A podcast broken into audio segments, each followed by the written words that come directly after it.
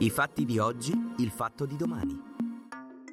Salario minimo, la destra fa orecchie da mercante, extra profitti, Moody's e Co contro la tassa, l'ABI prende tempo. Sono Riccardo Antoniucci, questo è il fatto dell'11 agosto. I mercati sembrano aver assorbito il colpo, le borse europee oggi hanno guadagnato tutte intorno all'1%, anche grazie al dato positivo dell'inflazione americana. I titoli bancari continuano il rimbalzo positivo, verso più 1%, ma i numi tutelari del capitalismo finanziario bocciano la tassa sugli extra profitti voluta dal governo, mentre il quotidiano di riferimento di quel mondo, il Financial Times, scrive che la tassa mina la credibilità dell'Italia, Moody's suona l'allarme per il settore bancario. Il provvedimento, valuta l'agenzia, è credit negative, cioè ridurrà la propensione al credito delle banche, che comunque pagheranno circa il 15% dei loro utili nel 2022, e di conseguenza ridurrà il reddito netto dei consumatori. Fitch invece stima che gli introiti saranno fra i 3 e i 5 miliardi, ma dice che l'imposta non influirà sui rating. A due giorni dall'annuncio del governo, stamattina si è tenuto il consiglio di presidenza dell'Associazione Bancaria Italiana. Nessun comunicato a fine seduta, tantomeno critiche.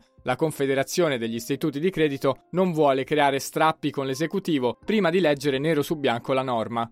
Norma che oggi, con tutto il decreto omnibus, è stata firmata dal presidente Mattarella e quindi sarà presto in gazzetta ufficiale. Sul piano politico vanno registrate le voci fuori dal coro che si levano da due esponenti del PD al Parlamento europeo, Alessandra Moretti e Irene Tinagli. La prima in tv ha dichiarato che prima di tassare i profitti sarebbe meglio fare una lotta senza quartiere all'evasione. La seconda, in un'intervista alla stampa, non smentisce la sua formazione di economista liberale, del resto è stata consulente del governo Monti e candidata della formazione scelta civica, e sostiene che la tassa sugli extraprofitti sia una trovata di comunicazione politica a conti fatti inefficace. Sul fatto di domani vedremo cosa pensa di queste dichiarazioni il gruppo dirigente del PD di Schlein, ma registreremo anche le divisioni in seno alla destra su questa misura, tra Lega, Forza Italia e Fratelli d'Italia. Salario minimo, la destra lo boccia, domani l'incontro in salita tra governo e opposizioni. Irene Tinagli sugli extraprofitti boccia la tassa, ma almeno promuove il salario minimo a 9 euro l'ora, sostenuto dalla segretaria Emily Schlein. La proposta delle opposizioni per contrastare il lavoro povero sarà discussa domani a Palazzo Chigi, l'unico assente Matteo Renzi, ma il negoziato parte in salita. Ieri Meloni ha stroncato la misura nel suo videocommento per i canali social agli appunti di Giorgia. Secondo la Premier il salario minimo per legge rischierebbe di affossare ulteriormente gli stipendi. Abbiamo dimostrato che non è così sul giornale di oggi in un fact-checking. La stessa posizione espressa dai grossi calibri della maggioranza e del governo, con Tommaso Foti per esempio di Fratelli d'Italia e la ministra del lavoro Marina Calderone. Peccato che i negoziati tra le parti sociali non abbiano evitato le paghe da fame sottoscritte anche dalla CGL, come quelle dei vigilantes intorno ai 4 euro l'ora, oppure quelle dei panificatori, delle colf, dei vetrai. Giuseppe Conte ha accusato la Premier di non avere ancora capito il senso del salario minimo e di diffondere quindi fake news sul tema. Ellie Schlein ha lanciato il sospetto che il governo voglia far fallire l'incontro con un dialogo di facciata. In ogni caso a Palazzo Chigi le opposizioni saliranno al gran completo. Conte ci sarà accompagnato dall'ex ministra Nunzia Catalfo, Schlein con la responsabile del lavoro Maria Cecilia Guerra, Calenda insieme a Richetti. Per i rossoverdi ci saranno Bonelli e Fratoianni. Da parte del governo, con Meloni ci saranno il vice premier Salvini e Tajani, oltre alla ministra del lavoro Marina Calderone, appunto. Sul fatto di domani vi racconteremo questi preparativi all'incontro e faremo un viaggio in Romagna, dove le conseguenze dell'alluvione sono ancora più drammatiche per chi ha perso il reddito di cittadinanza.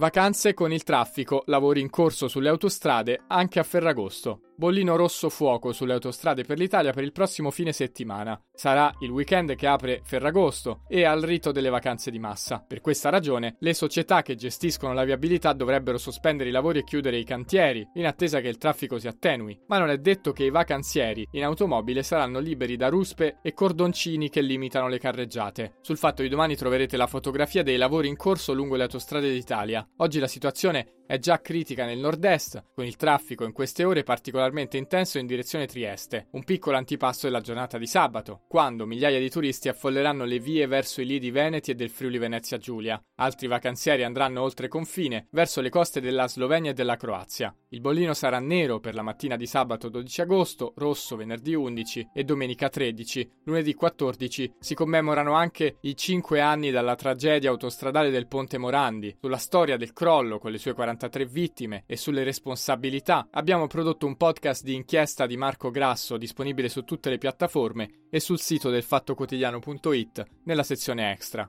Niger, i golpisti fanno il governo, l'Ecovas opta per la diplomazia, ritratto di Victoria Nuland da Kiev a Niamey. Due settimane dopo aver deposto il presidente Basum il 26 luglio, i militari golpisti di Tiani hanno formato il loro governo, misto fra civili e militari, con 20 ministri. Nelle stesse ore, nella capitale della Nigeria, Abuja, si è tenuta la riunione dell'ECOWAS per valutare la situazione. I leader hanno deciso di dare priorità ai negoziati e al dialogo, accantonando quindi l'opzione militare, che rischiava di scatenare una guerra in tutta l'Africa occidentale. Secondo Al Jazeera, i golpisti vorrebbero un allentamento delle sanzioni intanto per facilitare l'afflusso di medicinali e rifornimenti e per il ripristino della rete elettrica. L'UE è allineata e si dice pronta a valutare anche lei sanzioni. Sul fatto di domani, oltre alla cronaca, leggerete un ritratto della vice segretaria di Stato USA Victoria Nuland, nota alle cronache almeno dal 2014 quando ha gestito la prima crisi ucraina e che la settimana scorsa ha provato a intervenire in Niger incontrando i golpisti senza risultati. Queste sono alcune delle notizie che troverete sul fatto dell'11 agosto. La newsletter Il Fatto di Domani esce ogni sera dopo le 19, anche in audio. Tutte le nostre newsletter sono sul fattoquotidiano.it nella sezione extra.